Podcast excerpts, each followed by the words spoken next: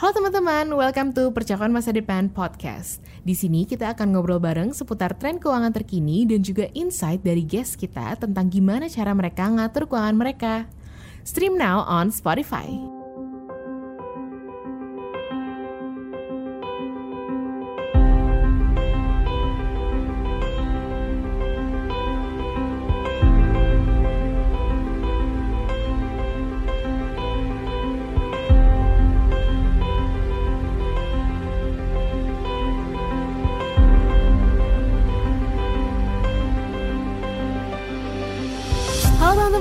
Ketemu lagi bareng gue Nadine di podcast Percakapan Masa Depan by ICDX.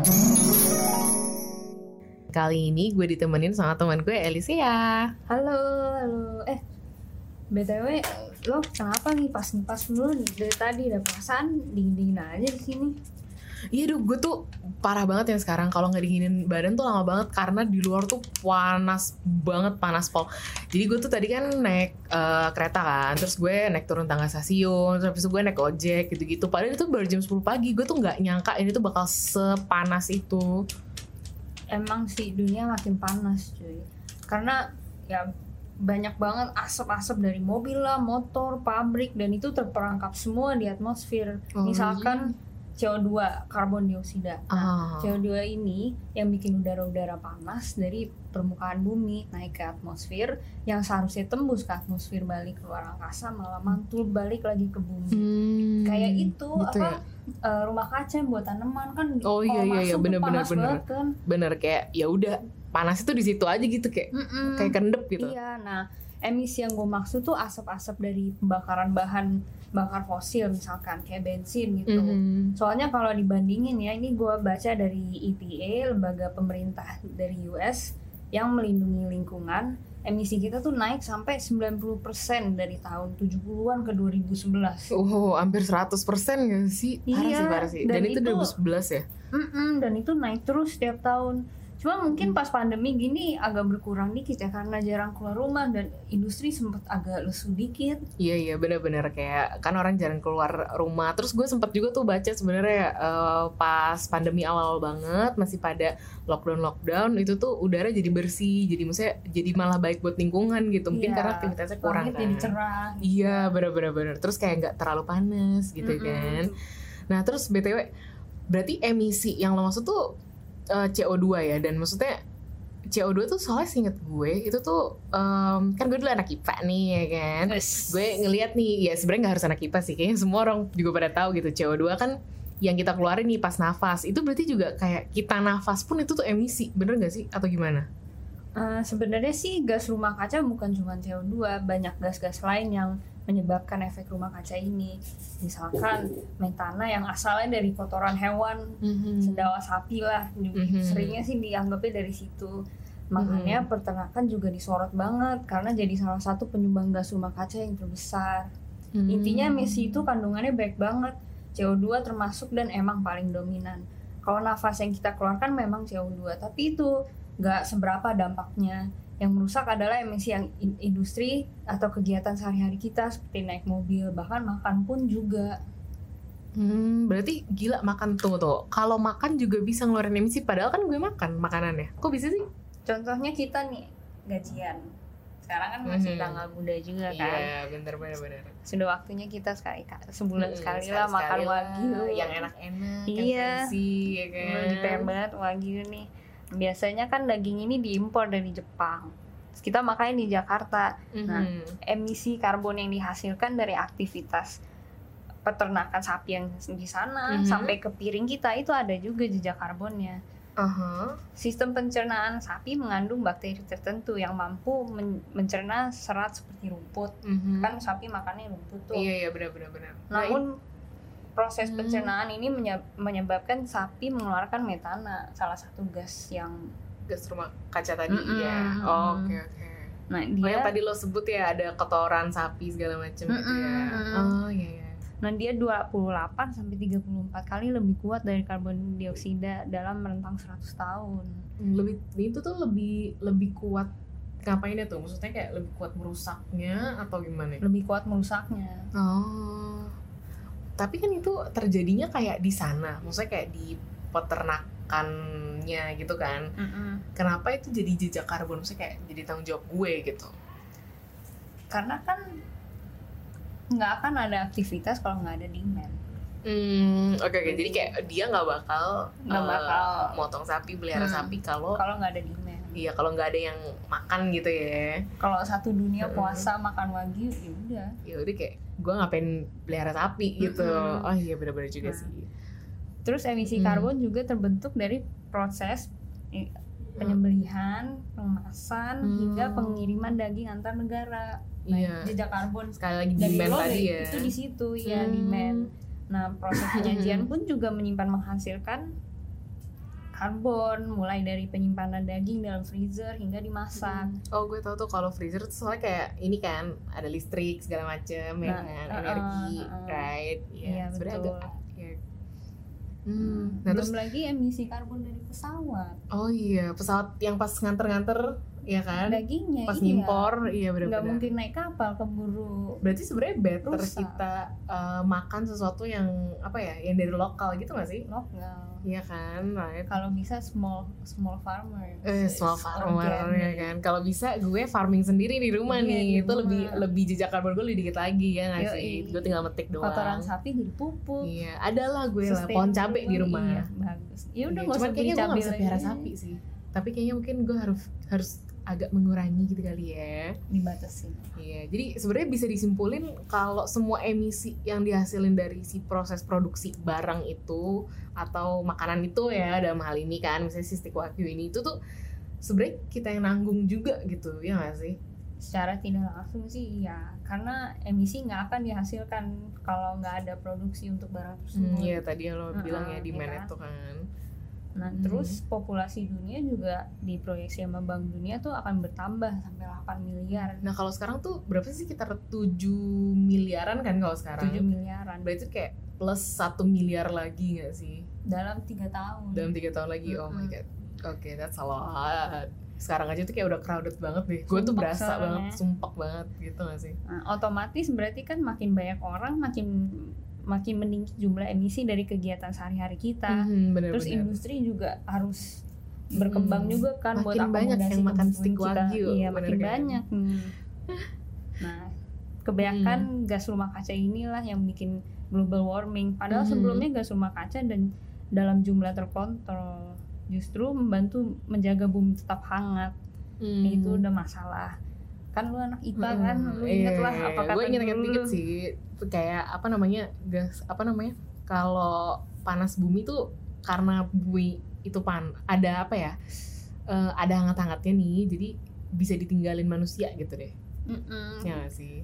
Kalau global warming nggak ada, ice age. Iya iya iya benar benar benar. Kita jauh loh dari matahari. jadi sebenarnya global warming tuh butuh juga tapi enggak secepat ini. Heeh, nggak secepat ini. nggak secepat ini hari ini. iya Karena kalau Mm. terlalu cepet gini, Mm-mm. jadi kalau terlalu cepet tuh bumi sampai flora fauna itu nggak mampu adaptasi perubahan. kayak oh gue inget tuh kalau misalnya dulu tuh inget gak sih ada binatang platypus gitu dia tuh Mm. berevolusi jadi binatang apa gitu-gitu kan Mm-mm. yang Itu tadinya dari air jadi tapi kan itu darat. ratusan tahun. iya bener waktu. banget dan itu it takes time banget dan Parah. ini global warming itu enggak gitu ya Iya, kalau terlalu cepet gini yang ada Hmm. malah doesn't give merusak. Mm-mm. doesn't give us time to apa ya untuk ya udah berubah gitu berevolusi Mm-mm. secara biologis ya berarti sebenarnya distressing juga sih sebenarnya kayak kegiatan kita sehari-hari tuh ngerusak bumi juga gitu. Dan justru jadi bumerang buat uh, kehidupan kita sendiri ya nggak sih? Karena kayak ya jadi agak lebih cepat punah juga gitu. Terbukti dari apa namanya kayak hewan-hewan tuh gue baca-baca di berita tuh kayak banyak banget yang udah mulai punah lah atau tinggal satu nggak ada pasangannya segala macam mulai susah Iya nyari makan. Iya. Cuman tapi kan nggak mungkin juga nggak sih kita nggak ngonsumsi apa-apa sama sekali atau kayak gue nih gue lahan gue tuh terbatas kan nggak mungkin gue tiba-tiba tiba-tiba punya apa farming sendiri gitu atau kayak punya apa ya memproduksi semuanya sendiri gitu. Nah, tapi ada dong tips and tricks cara Hmm. buat apa ya minimalis lah. Hmm, Gimana tuh kalau lo karbon sih? kita. Sekarang hmm, gue liat-liat sih lagi hits juga nih Mhm. plant based diet Oh iya gue sering denger tuh Sanggup nggak? Plan based diet Tapi kayaknya gue eh, agak gak sanggup sih Pengen sih kayak Iya, gitu sih. Biar ya kurus sih setidaknya batasin lah Heeh. konsumsi produk Hmm. lokal dan musiman Mm-mm. Oh iya biar ngurangin impor-impor gitu ya iya betul Iya, dan benar-benar. kayak kata Bu Susi Apa tuh? makan ikan Oh iya Karena Kenapa makan ikan? Oh iya sih Tapi prosesnya lebih Lebih nggak Ini ya. Apa sih? Lebih nggak dibanding peternak sapi. Mm-mm, lebih nggak Jejak karbonnya nggak sebanyak. Nggak sebanyak itu. Mm-mm. bener-bener. Sekarang kan tinggal ditangkap doang ya kalau ikan ya dan yang paling susah itu jangan banyak mau. Gimana beli tuh apa? maksudnya? beli yang dibutuhkan aja. Wah itu gue susah banget sih kalau itu lebih susah lagi daripada plant based diet. Gue kayak lebih gampang plant based diet daripada nggak belanja. Karena kayak gue tuh suka scrolling doang terus tiba-tiba adalah yang gue check out gitu. Itu parah sih parah sih. Nah, Tapi itu malah- harus dikontrol sih. Iya kenapa kenapa itu gue harus kontrol? Maksudnya kayak oh karena dikirim ke rumah Oh. lu pakai apa? Oh iya sih. Motor ya Bukan kan abang-abangnya. kan? iya iya. Abang-abangnya pakai motor. Ntar pakai Iya. ada mobil boxnya juga ya kan, Terus kan pasti disimpannya di, Bener, di bener, bener, warehouse besar. Aha.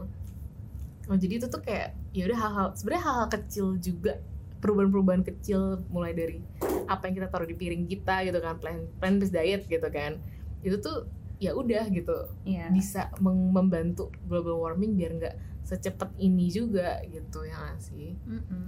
ya dan kayak apa ya kalau cuman gini gini ini eh, pemikiran gue juga sih. Ini kan kita perubahan-perubahan dari hal-hal kecil nih.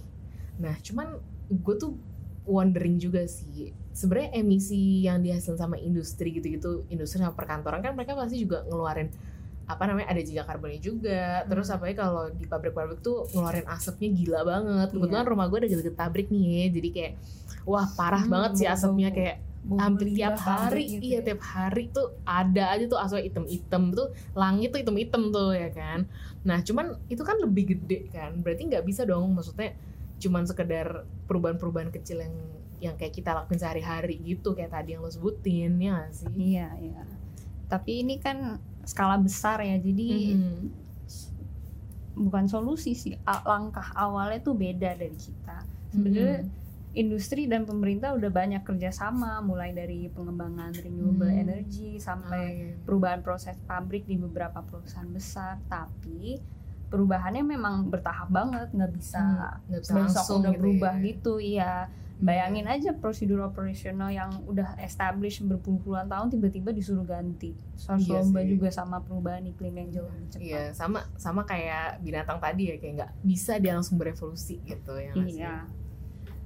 Nah, salah satu langkah awal yang signifikan untuk industri adalah perdagangan kredit karbon. Waduh ini apa nih baru nih gue baru denger perdagangan kredit karbon oke jadi kayak emi apa asapnya didagangin or apa sih karbon kan Hmm. asap kan ya nggak sih udara gitu right Iya.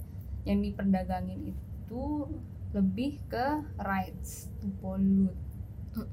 Nah, pendeknya ini dilakukan untuk mengontrol dan menyimbangkan pengeluaran emisi industri sembari kita transisi ke praktik bisnis dan teknologi yang lebih rendah emisi dan berkelanjutan atau sustainable. Hmm, jadi berarti ini tuh sebenarnya apa sih apa sih yang dijual gitu dari si perdagangan kredit karbon ini kayak asapnya atau apa atau gimana Emisi sih yang diproduksiin. Jadi kalau misalkan Mhm. ada mm, industri tam- pertambangan gitu, itu kan Mhm. banyak tuh batu bara gitu-gitu kan termasuk poluter. Mm-mm. kalau Hmm, ya kita asumsi udah di ditentuin sama per- pemerintah industri itu ada limit untuk ngeluarin emisi. Mm-mm. Nah pasti kan ada industri yang melebihi, ada industri yang Eh, yang Nggak nyampe. nggak nyampe Mm-mm. produksinya nggak nyampe limit itu gitu kan iya betul. Nah sebagai yang ku- polusinya kurang kasarnya, itu mereka bisa menjual sisa mereka ke industri Hmm. atau atau maksudnya bisnis. sisa limitnya ini gitu ya Mm-mm. oh berarti kayak kayak eh, kredit maksudnya kayak misalnya kita e-wallet gitu nggak sih e-wallet kita dikasih berapa kita pakai berapa ntar kalau e-walletnya sisa bisa di kasih orang gitu or something. Ya Iya kasih kan? orang yang butuh gitu. Hmm, cuma kalau ini dijual lah gitu ke orang yang butuh gitu. Ini langkah awal ya karena ini bukan ngurangin emisi ini lebih ke ngontrol dan Mhm. bikin seimbang lah. Jadi kita nggak berlebihan lagi. Kayak berarti kayak kayak kita beli token time zone gitu gak sih? Ya gak sih? Iya. Iya kan? Ada ada limitnya gitu kan? Dikasih nih kayak emak bapak gue nih biasanya kayak ini lima puluh ribu aja nih sekali main nih gitu. Itu kayak gitu kali ya. Iya, terus kayak iya. ya udah gue nggak ngabisinnya berapa gitu. Hmm. sebenarnya perdagangan karbon ini salah satu cara buat ngewujudin goals atau target net zero emission buat nanti 2050 Hmm, Bentar wait. lagi loh. Oh with net zero emission tuh berarti kita bebas kar nggak nggak karbonan sama sekali nih nggak ada emisi karbon sama sekali oh gimana Mm-mm. tuh Nah, negara-negara Hmm. juga udah banyak yang berkontribusi Hmm, oke. untuk meredakan kecepatan global warming. Mhm. Nah, perdagangan karbon ini udah jalan di Eropa, bahkan di Cina. Nah, eh, kita juga punya keuntungan sebenarnya. Oh kita iya, punya gimana loh teknologi hebat Indonesia. yang bisa ngerubah karbon jadi Oh, really? oksigen. Ada. Indonesia ada ada. apa tuh Pohon. demi apa? ya mm, oke oke in a way bener ya in a way bener cuman maksud gue kayak agak ah teknologi gue udah expect nih teknologi yang canggih gimana banget modern teknologi ternyata alam. teknologi alam tapi berarti tapi emang iya sih maksudnya Perfect Indonesia eh, hutan-hutannya banyak banget sih jadi so Iya. maybe it can contribute uh, to the world's uh, emission gitu kan Iya bisa Iya kan? kita kita bisa Untuk bantu ngurangin. buat ngurangin Mhm, karena Bisa nyerap offset. kan. Uh-uh. dia nyerap nyerap CO2 ya kan Mm-mm. Kita- fotosintesis kita kan ada julukan Iya paru-paru nggak dunia wah parah tanggung Itu barengan sama Brazil dong berarti. sih rasanya? Iya kan barengan sama Brazil berarti Iya. ya sih? Brazil kan kayak gede banget gitu. Oke berarti berarti kesimpulannya gini ya teman-teman. Perubahan skala besar emang lagi in proses juga ya lagi in proses juga. Cuman dari segi kita pun juga harus mendukung uh, goals zero emission ini untuk menyelamatkan bumi dan untuk menyelamatkan umat manusia juga buat anak-anak kita, buat anak cucu kita gitu kan. Dengan merubah habits kecil kita sebenarnya jadi lebih rendah karbon dan be conscious about what we consume. Nah, so that's it for today. Thank you so much Ellie for sharing with us. Thank you. Thank you. No See you again guys. Bye. See you again. Princess.